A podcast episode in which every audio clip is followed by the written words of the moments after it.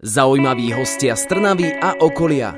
Ľudia, o ktorých ste možno ešte nepočuli, no napriek tomu sú pre nás dôležití.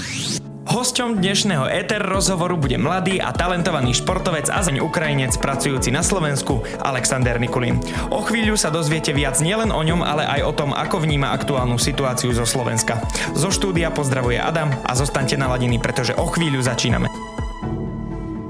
Jedine v rádiu ETER.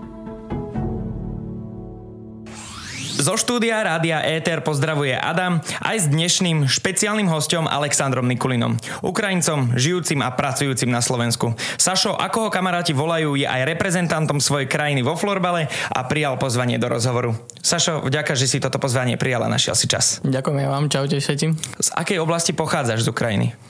Ja som vlastne z Zaporožskej oblasti, mesto Melitopol, to je východ Ukrajiny. Čiže ďaleko celkom. Áno, to je 1700 km odtiaľ. To ako dlho cestuješ domov, keď sa tam chceš dostať? No, napríklad na Slovensku som dostával nejaké 3 dní, lebo to bola fakt ťažká cesta, áno. áno to kamo. si šiel pešo, ale nie? Asi, asi, asi radšej bolo peši.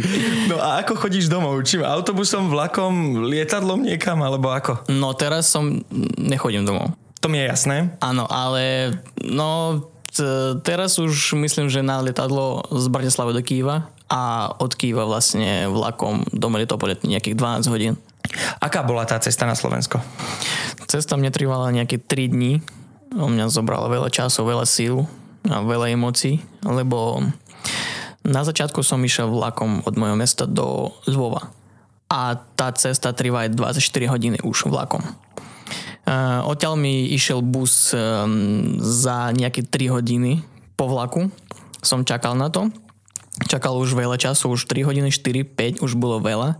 A potom volal som na tú akože, hotline a on mi povedal, že a vodič zospal, šofér nás zospal, neviem čo vám povedať a môžeme vám e, nakúpiť iný listok na iný čas, ale už idete smerom cez e, Polsko. A predtým museli ísť cez Maďarsko, lebo cez Maďarsko púšťali Ukrajincov a cez Polsko iba po víze tak som došiel e, na hranicu s Polskem a za 2-3 minúty mi už vrátili naspäť. A ja neviem, ako som dostať od Polska do Lvova, aspoň minimálne do Lvova. Som čakal nejaké auto, čakal nejaké ešte 2 hodinky, vrátil sa naspäť do Lvova. Odtiaľ zobral listok do Užgoroda a presne v Užgorode už mal nejaký bus večeri. Tak som čakal ešte nejaký cca 9-10 hodín odtiaľ išiel busom čes Maďarsko. Už bol na hranici, úplne na hranici. Už som čakal, že mňa, už, už dostanem do Maďarska a pôjdem do Slovenska a už budem spokojný. Ale nie. Aj odtiaľ mňa vrátili z Maďarska. Prepáč, že sa smejem. pohode. No, mňa vrátili z Maďarska. A ešte dal mi taký dokument, že ty nemôžeš ísť do Európskej únie ešte 3 dní. Tak ja som bol taký, čo prosím? Ešte 3 dní nemôžem ísť na Slovensko, e, do, do Európskej únie. A oni, že áno, no prebačte, lebo vy si zlodí. Ja som zlodí, aha, OK. Tak som musel vrátiť sa ešte naspäť a ja som tí dokumenty ešte čakal 2 hodinky na hranice a to bolo už nejaké 4 ráno a bola zima a ja som mal iba letné veci. A, tak uh, musel vrátiť sa do Užgorodu a zobral na posledne už peniaze vlak do môjho mesta. To tiež ešte 2-4 hodiny čakal týždeň, zobral listok na lietadlo z Kýva a už bol spokojný. Dostal sa do Kýva 12 hodín, lietadlo išiel na Slovensku. Ja som tu, v Bratislave. Vítajte. To bolo ťažké. A popri tom si nemal ani poriadne kde spať teda? Nie. Vôbec nie. Iba sedel v buse a spal tak. Snažil sa spať tak. A čo si robil celý ten čas počas čakania? To bolo hrozné. Ja nechcem o tom rozprávať, sorry. to bolo fakt zle. Ty si študoval aj na Ukrajine? Áno. Čo si študoval? Študoval som agrikultúru. Neviem, ako to vysvetliť, ale to znamená, že ty si aj v zemi robíš, aj s nejakým mechanizátorským vecami, aj také. A prečo si sa rozhodol prísť na Slovensko?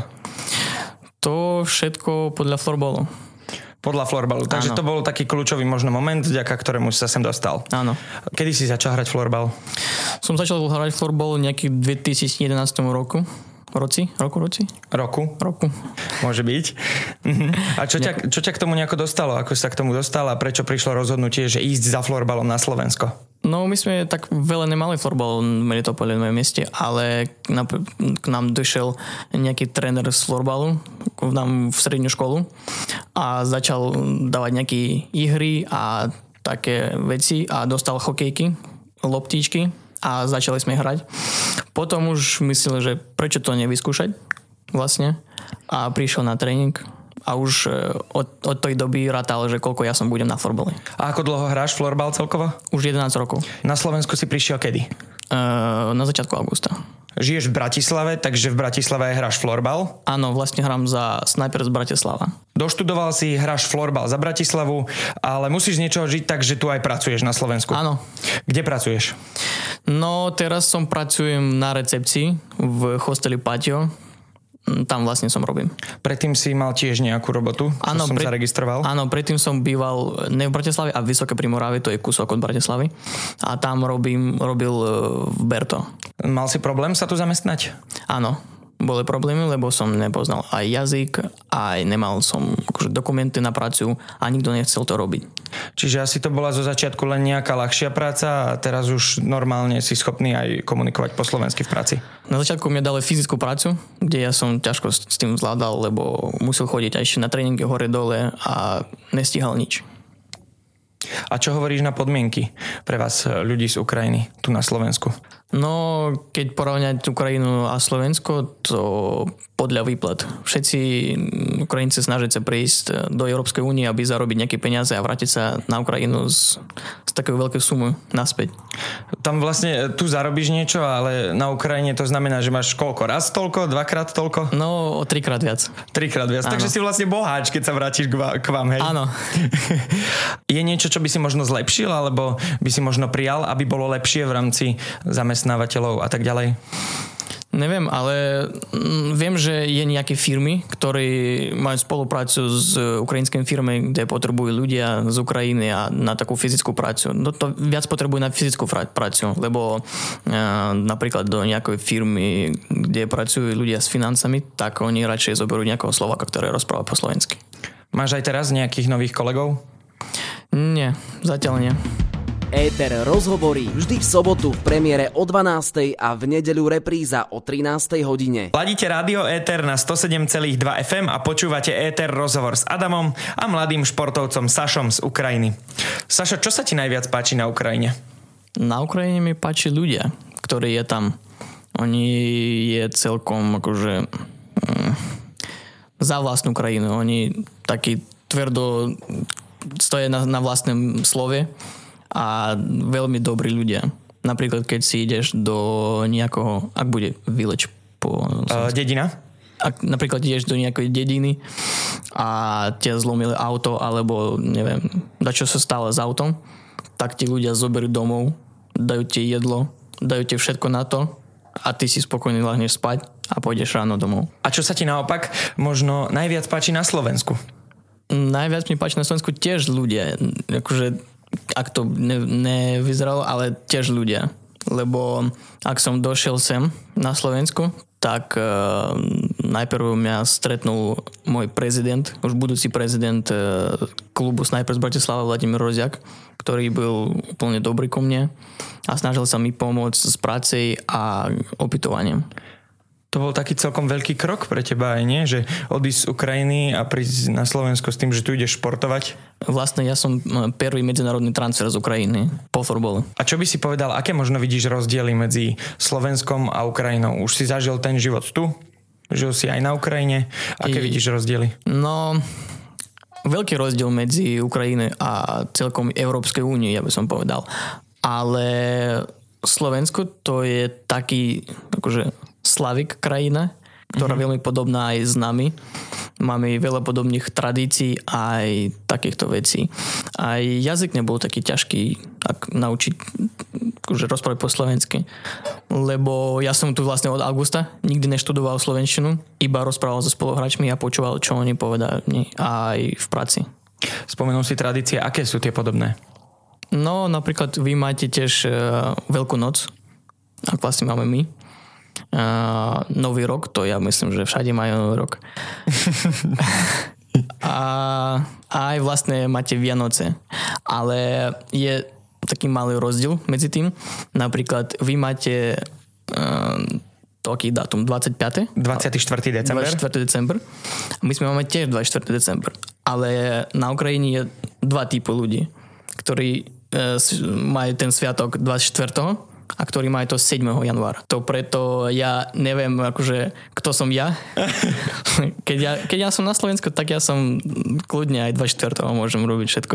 Ale tak mož, možno práve máš tú výhodu, že to môžeš oslavať dvakrát. Áno, áno, presne tak. Ja som volám rodičom aj 24. aj 7. a my si oslavujeme to spolu. Či pochopil som z toho, že si Rusín. No asi áno. Spomínaš aj rodinu. Ako často, keď bola ešte situácia v poriadku, si navštevoval rodinu? Ja som ešte ani jedenkrát nebol na Ukrajine od augusta. Od augusta. Mhm. Ale snáď by to už netrvalo, že 3 dní tá cesta. Už by si našiel Áno, jasné, cestu. jasné, jasné. Ja by som chcel lietadlom kľudne dojsť aj do Zaporožia. Zaporožia to je náš oblasť. A kde sa nachádza tvoja rodina práve? Teraz e, v meste, kde ja som narodený. Oni stále tam a čakajú na nejaké šťastie. A v akej sú situácii? Ťažko to povedať, lebo my sme máme teraz zlý signál s nimi a oni môžu povedať napríklad, že všetko dobre, aby ja som bol, akože aby mňa ukludniť trošku, aby ja neprežíval za nich a môžu povedať mne to všetko dobre, Sašo, my sme v pohode celkom, ale ja viem, že to akože není pravda. Lebo teraz, e, aký máme ceny aký máme rozdiel medzi tým, ako už bolo pred vojnou a po vojne, aký máme ceny na produkty. Napríklad, keď poviem, že tu na Slovensku zemianky, zemiaky budú euro za kilo, však a tam 10 teraz. Ak to možno. 10 eur za kilo? Áno. Keď napríklad výplatu máme 150-200 eur. Čo mi môžeme na to kúpiť? Ak teraz nemáš aj robotu, ty si sedíš doma a čakáš na čo. Prakticky teraz e, enormné množstvo vecí je tam stopnutých, takže tú robotu je aj ťažko, ťažko od niekiaľ brať peniaze. Áno, áno, všetci bojajú sa ísť do roboty, lebo náš starost, našu starostov aj vykrali pred dvoma týždňami, ale teraz už, už vrátili jeho naspäť a on snaží sa pomôcť nejakým produktami alebo ešte dať čo ľuďom, ktorí to potrebujú. Dôležité je ale tiež aj podotknúť, že e, tá humanitárna pomoc. Áno, áno, humanitárna pomoc. Chodí v dosť veľkých množstvách na Ukrajinu. Dostáva sa to tam reálne? Nemáš tieto informácie? Mm, mám takú informáciu napríklad teraz e, tam, kde ja som študoval v vysokej škole, my sme tam máme humanitárnu pomoc teraz. E, náš starosta spolu s našim radiateľom môjho univerziteta, oni spolu pomáhajú ľuďom a s produktami aj s takého vecimi. Pomáhaš aj ty nejakým spôsobom? Najväčšia teraz pomoc, ktorú ja môžem dať, tak ja som robím v tom hosteli, kde veľa času rozprávam s Ukrajincami, snažím sa im pomôcť a vlastne my máme nejaké tri izby, tam, kde akože aj napísané na monitore, že pomoc pre Ukrajinu. Tam, kde oni zadarmo môžu bývať, kde ja môžem s nimi rozprávať, môžem im pomôcť, môžem nejaké ukludniť ich, napríklad nejaké, môžem zahrať nejakú hru spolu, aby oni nemysleli na to, čo teraz v Ukrajine. Čiže zároveň ich možno tak beriete do toho, nazvime to kolektívu, do tej komunity a priviesť ich na iné myšlienky. Áno. Čo by si povedal? Cítiš sa bezpečne ty na Slovensku? No, veľa času začínajú rozprávať o tom, že pán Vladimír Putin chce urobiť niečo zlé pre celý svet, tak preto som, akože myslím na to stále, ale zatiaľ ja som tu úplne v bezpečí, sa počúvam. No a keď prišiel ten moment na prelome 23. a 24. februára, odkiaľ si sa dozvedel o tom, že prišla vojna? Od médií, od rodiny? Čo bol prvý impuls? Najprv som e, počul, nepočul som, uvidel SMS-ku od môjho kamoša. No kamoš mi napísal, že nás začali bombardovať. Ja som tomu neveril, ale on akože poslal mi video, kde oni začali bombardovať naše letisko a to akože vojenné letisko, a, lebo my sme iného nemáme. Začali bombardovať a ja hovorím, že no to není možno, že to, tak možno buď vojna medzi Ruskom a Ukrajinou. To, to, to akože nemôžem aj predstaviť na to. Začalo to tým, že ti napísal kamarát. Áno. Uh, neskôr si sa, teda predpokladám, že hneď potom si sa spojil s rodinou. Áno, som zavolal uh, mamke, že čo sa, čo sa deje, čo sa stalo. A ona hovorí, že my sme počuli nejaké, nejaké bombardovanie, nejaký taký veľký zvuk, že aj okno začalo tak trošku... Triasť? Trošku triasť, áno. Uh, že oni aj nepochopili, čo, čo sa deje. A hneď na Instagramu už mal pár video, ľudia natočili že to, že tam je nejaká bomba alebo čo. Rozprávať sa budeme aj o tom, ako Saša vníma aktuálne dianie na Ukrajine a tiež ako to vníma staršia generácia, ktorí sú stále tam. Pozdravuje Adam a Sašo. Zaujímaví hostia z Trnavy a okolia. Ľudia, o ktorých ste možno ešte nepočuli, no napriek tomu sú pre nás dôležití. Hosťom dnešného Éter rozhovoru je mladý muž a zároveň talentovaný športovec z Ukrajiny, žijúci na Slovensku. Pozdravujem vás aj ja, Adam, a dnes sa rozprávame o živote Ukrajinca na Slovensku, ale aj o aktuálnom dianí. Sašo, čo je pre vás na Ukrajine aktuálne zodpovedný zdroj informácií? Teraz my sme všetci počúvame prezidenta, ktorý rozpráva aj celkom na televízii, aj rozpráva na Instagramu. Veľa času on snaží sa nás akože podporovať a ukludniť celkom ukrajinský národ. A celkom taký, to je oficiálny akože stream information zatiaľ. Že to je taký zdroj, od ktorého viete, že to sa môžete spolahnuť. Áno, áno, na to sa môžem pohľať. A ako ho vnímate vy, prezidenta, práve teraz? No, Eh, chcem povedať, že ako bolo predtým. Napríklad, my sme mali výber na výber dva prezidenta. Áno, my sme mali na výber dva prezidenta. Predtým bol eh, prezident, ktorého nikto nechcel. Pravde. Nikto nechcel, ale my sme museli vybrať toho človeka, ktorý môže ho potenciálne pre, dať preč akože z prezidentského miesta. Eh, potenciálne to bol komik Vladimír Zelenský. Na ten čas on bol komik. Ale teraz počas tej situácii. E, každý ho vníma ako e, reálneho prezidenta vlastnej krajiny. Ako hrdinu? Áno. Čiže sa tá karta obrátila a teraz už e, nie je len tým srandistom, ale... Áno, presne tak, že predtým bolo také, no, no komik náš prezident, ale teraz každý hrdí na to, že on náš prezident. Prečo ste potrebovali zosadiť toho prezidenta, ktorý bol predtým? Lebo ten prezident e, nie sú veľmi dobrý, on akože ja neviem, čo na ňom povedať, vieš, celkom bol zlý. Celkom bolo zlé v krajine, ako, ako bol, on bol tam. Akože aj kurz toho dolara, zoberiem aj kurz toho eura, aj celkom. A čo hovoríš na staršiu generáciu? Ako vnímajú možno oni správy od neho, alebo celkovo správy? Správy od prezidenta, ktorý bol, ale na teraz na Zelenského. Povedzme, že teraz Zelenský. Uh, staršia generácia nevníma ho moc, lebo oni stále myslia, že Rusko má pravdu a preto ťažko s tým baviť, s tými staršími ľuďmi. O tom, o politici celkom to není možné. Nie? Je to úplne tam taký viditeľný úplne, rozdiel? Úplne že... viditeľný rozdiel, áno. Čiže čo si myslia oni? Áno, že Putin je dobrý, že on robí všetko dobré, že on robí tú speciálnu operáciu, aby my sme boli akože v pohode celkom Ukrajina, aby nás uvoľniť od nacistov, aj také veci. Čo si myslíš, že by tomu pomohlo, aby sa ich myslenie obrátilo? Popravde neviem, čo im vysvetliť. Ja už e, koľko bavil s tými staršími ľuďmi, oni nechcú to pochopiť. Vôbec nechcú pochopiť. Oni zapnú tú telku rusku, a pozerať na tie rozprávy fejkovi, ktorý je na, na všeobecné Rusko idú rozprávy úplne fejkovi. Úplne fejkovi. To sú teda dezinformácie. Áno. Čo ty, alebo čo tá, tá tvoja podobná generácia aktuálne, aj Ukrajina a Slovensko a dezinformácie? No teraz e, veľa dezinformácií ide od Ruska. O, oni všetci, všetci celý národ, celý národ myslí, že my sme Ukrajinci a spoločne s NATO robíme fejkové videá, kde nás bombardujú a kde my sme utekáme za hranicou a také veci. No keď napríklad zoberiem statistiku, že koľko ľudia odišli počas tej vojny e, na Rus, e, v Rusko a kto odišli do Európskej únie, tak to bude jeden k, ku 99%. Máš nejakých známych v Rusku aktuálne? Áno, mám tam bratranca, tetku, a mám tam veľa blízkych ľudí, ktorí akože tiež možno dať taký rozdiel, že staršia generácia myslí, že všetko robí sa dobre na Ukrajine aj v Rusko, že oni majú pravdu, Rusko.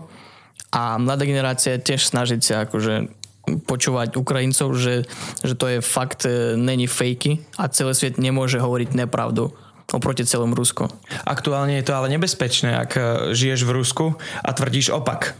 Áno, no presne teraz Putin e, robil taký zákon, že ty keď ideš na nejaký meeting alebo povieš slovo vojna, tak ty pôjdeš hneď do viazne. Rozprávali sme sa už trochu aj o tvojej rodine. Mali oni už možnosť utiecť z Ukrajiny? Uh, práve môj tátko nechce utekať niekam, lebo teraz, teraz akože tam taký kľud celkom v mojom meste. A nikto nebombarduje nás, lebo um, Rusi, veľa Rusov prišli ku nám a teraz um, oni tam, veľa, veľa vojakov je teraz v Melitopole.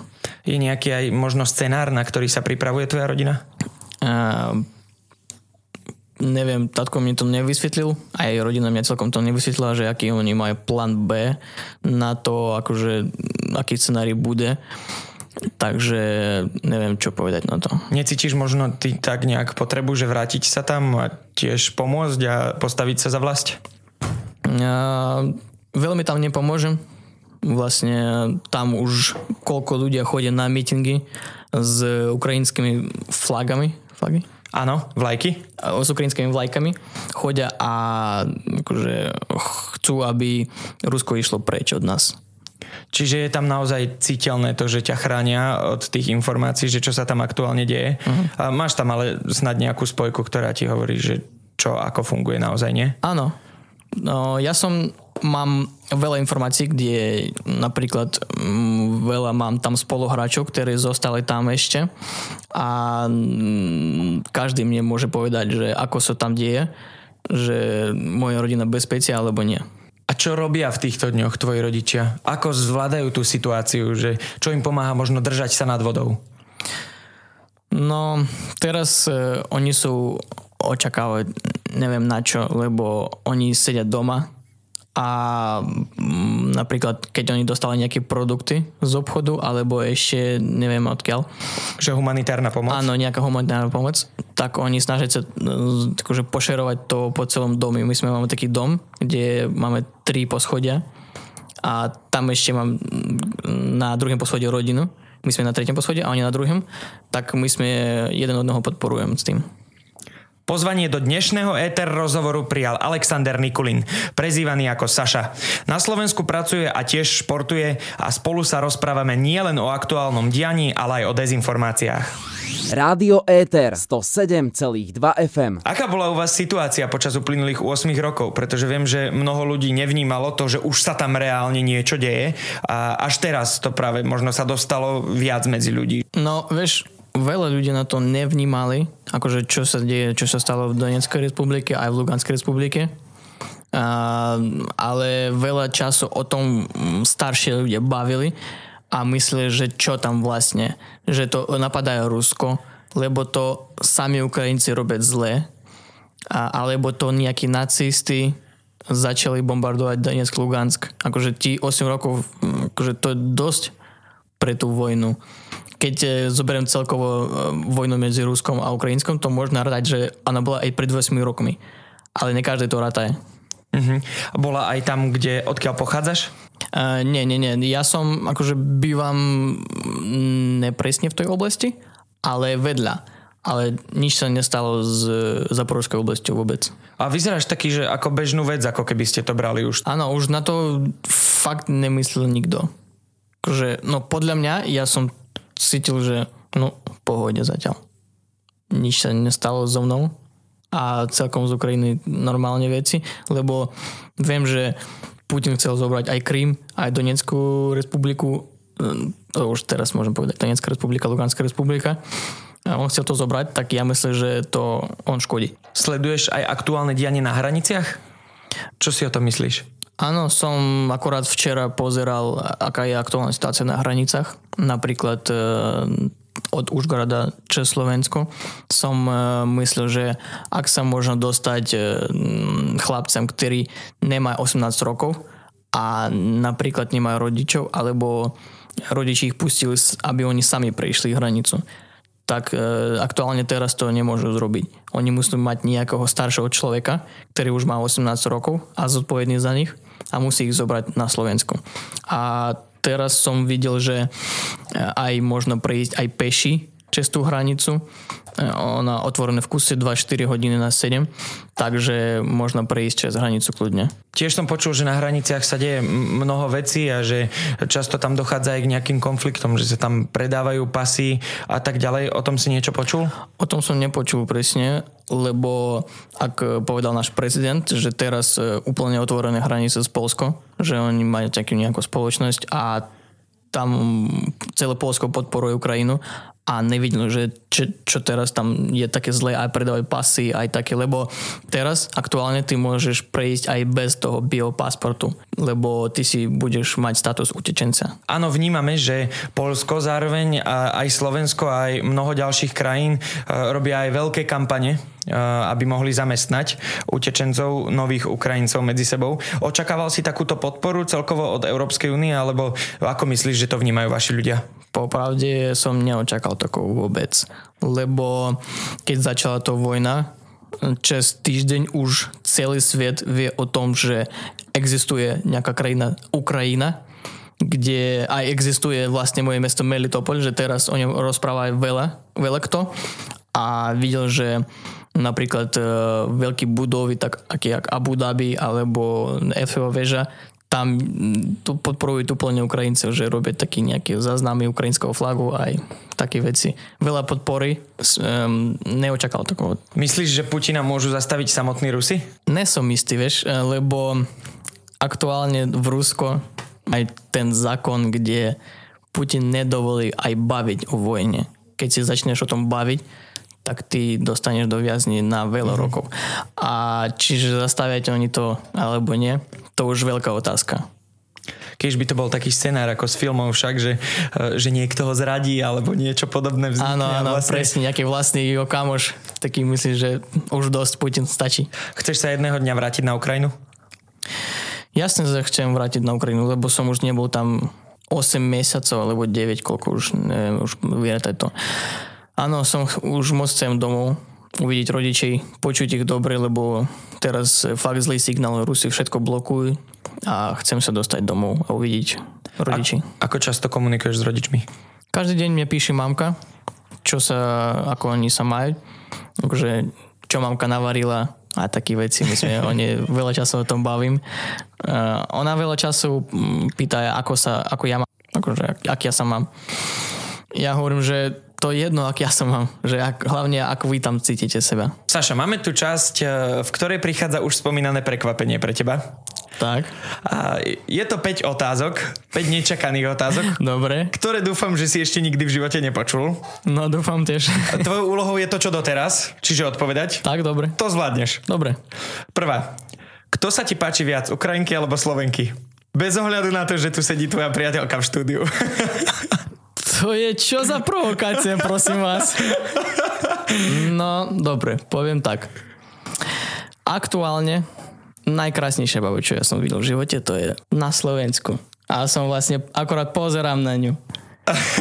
Ukrajinky je veľmi dosť krásni. A mne sa páči aj Ukrajinky, aj, aj na Slovensku babi. Čiže je to vyrovnané. Áno. Aké je tvoje obľúbené slovenské jedlo? Moje obľúbené slovenské jedlo asi vypražený sír. A, a celkovo aké inak obľúbené jedlo tvoje? Celkovo podľa mňa to bude kurací rezeň. A prečo si myslíš, že vypražený sír je slovenské jedlo? Neviem, lebo tu je veľa toho. Všade dostaneš vypražený sír nie, prakticky. Nie, nie. Na Ukrajine toho nemám. Vôbec Vážne? takého nemám, nie. Pokračujeme ďalej. Dobre. Ak by si si mohol vziať jednu vec na opustený ostrov, aká by to bola? To by bola moja hokejka. Mm-hmm. Frajerka teraz žiarli. ja viem, preto som to povedal. Uh, koľko rokov si mal, keď si sa prvýkrát boskával? Oh, wow. Akože... Mm, akože tak... No povedz, Boskoval tak dosť, alebo tak... Tro, trošku. ktoré chceš, ktoré chceš vyber. Aha. A tak trošku. Dobre, tak to bol... Mal, mal som 0 rokov, to bola moja mamka. Aha. Ak ti to? Páči ti to? Som čakal, že ja budem, za, že ja zaskočím teba, nie? Že ja. a, a ten reálny prvý bosk? Uh, no poviem, že nejaký bolo 14 rokov. Puberťak Sašo. Áno, puberťak Sašo. A ak by si si mohol vybrať akékoľvek povolanie, čo by si robil? Ja by som sedel doma, pozeral betilku a dostával by za to peniaze. ja srandujem, srandujem, dobre. No ja by som chcel byť e, trénerom alebo e, mať vlastný klub. Hosťom dnešného éter rozhovoru bol Alexander Nikulin. Prezradil nám viac o jeho živote na Slovensku a o tom, ako vníma aktuálnu situáciu na Ukrajine. Saša, ďakujem, že si prijal pozvanie a sme v tom s vami a spolu to zvládneme. Ďakujem pekne, dovidenia. Už o týždeň o tomto istom čase privítam v štúdiu ďalšieho hostia, preto nás nezabudnite počúvať a sledovať na sociálnych sieťach. Zaujímaví hostia z Trnavy a okolia. Ľudia, o ktorých ste možno ešte nepočuli, no napriek tomu sú pre nás dôležití. Éter rozhovorí vždy v sobotu v premiére o 12. a v nedeľu repríza o 13. hodine.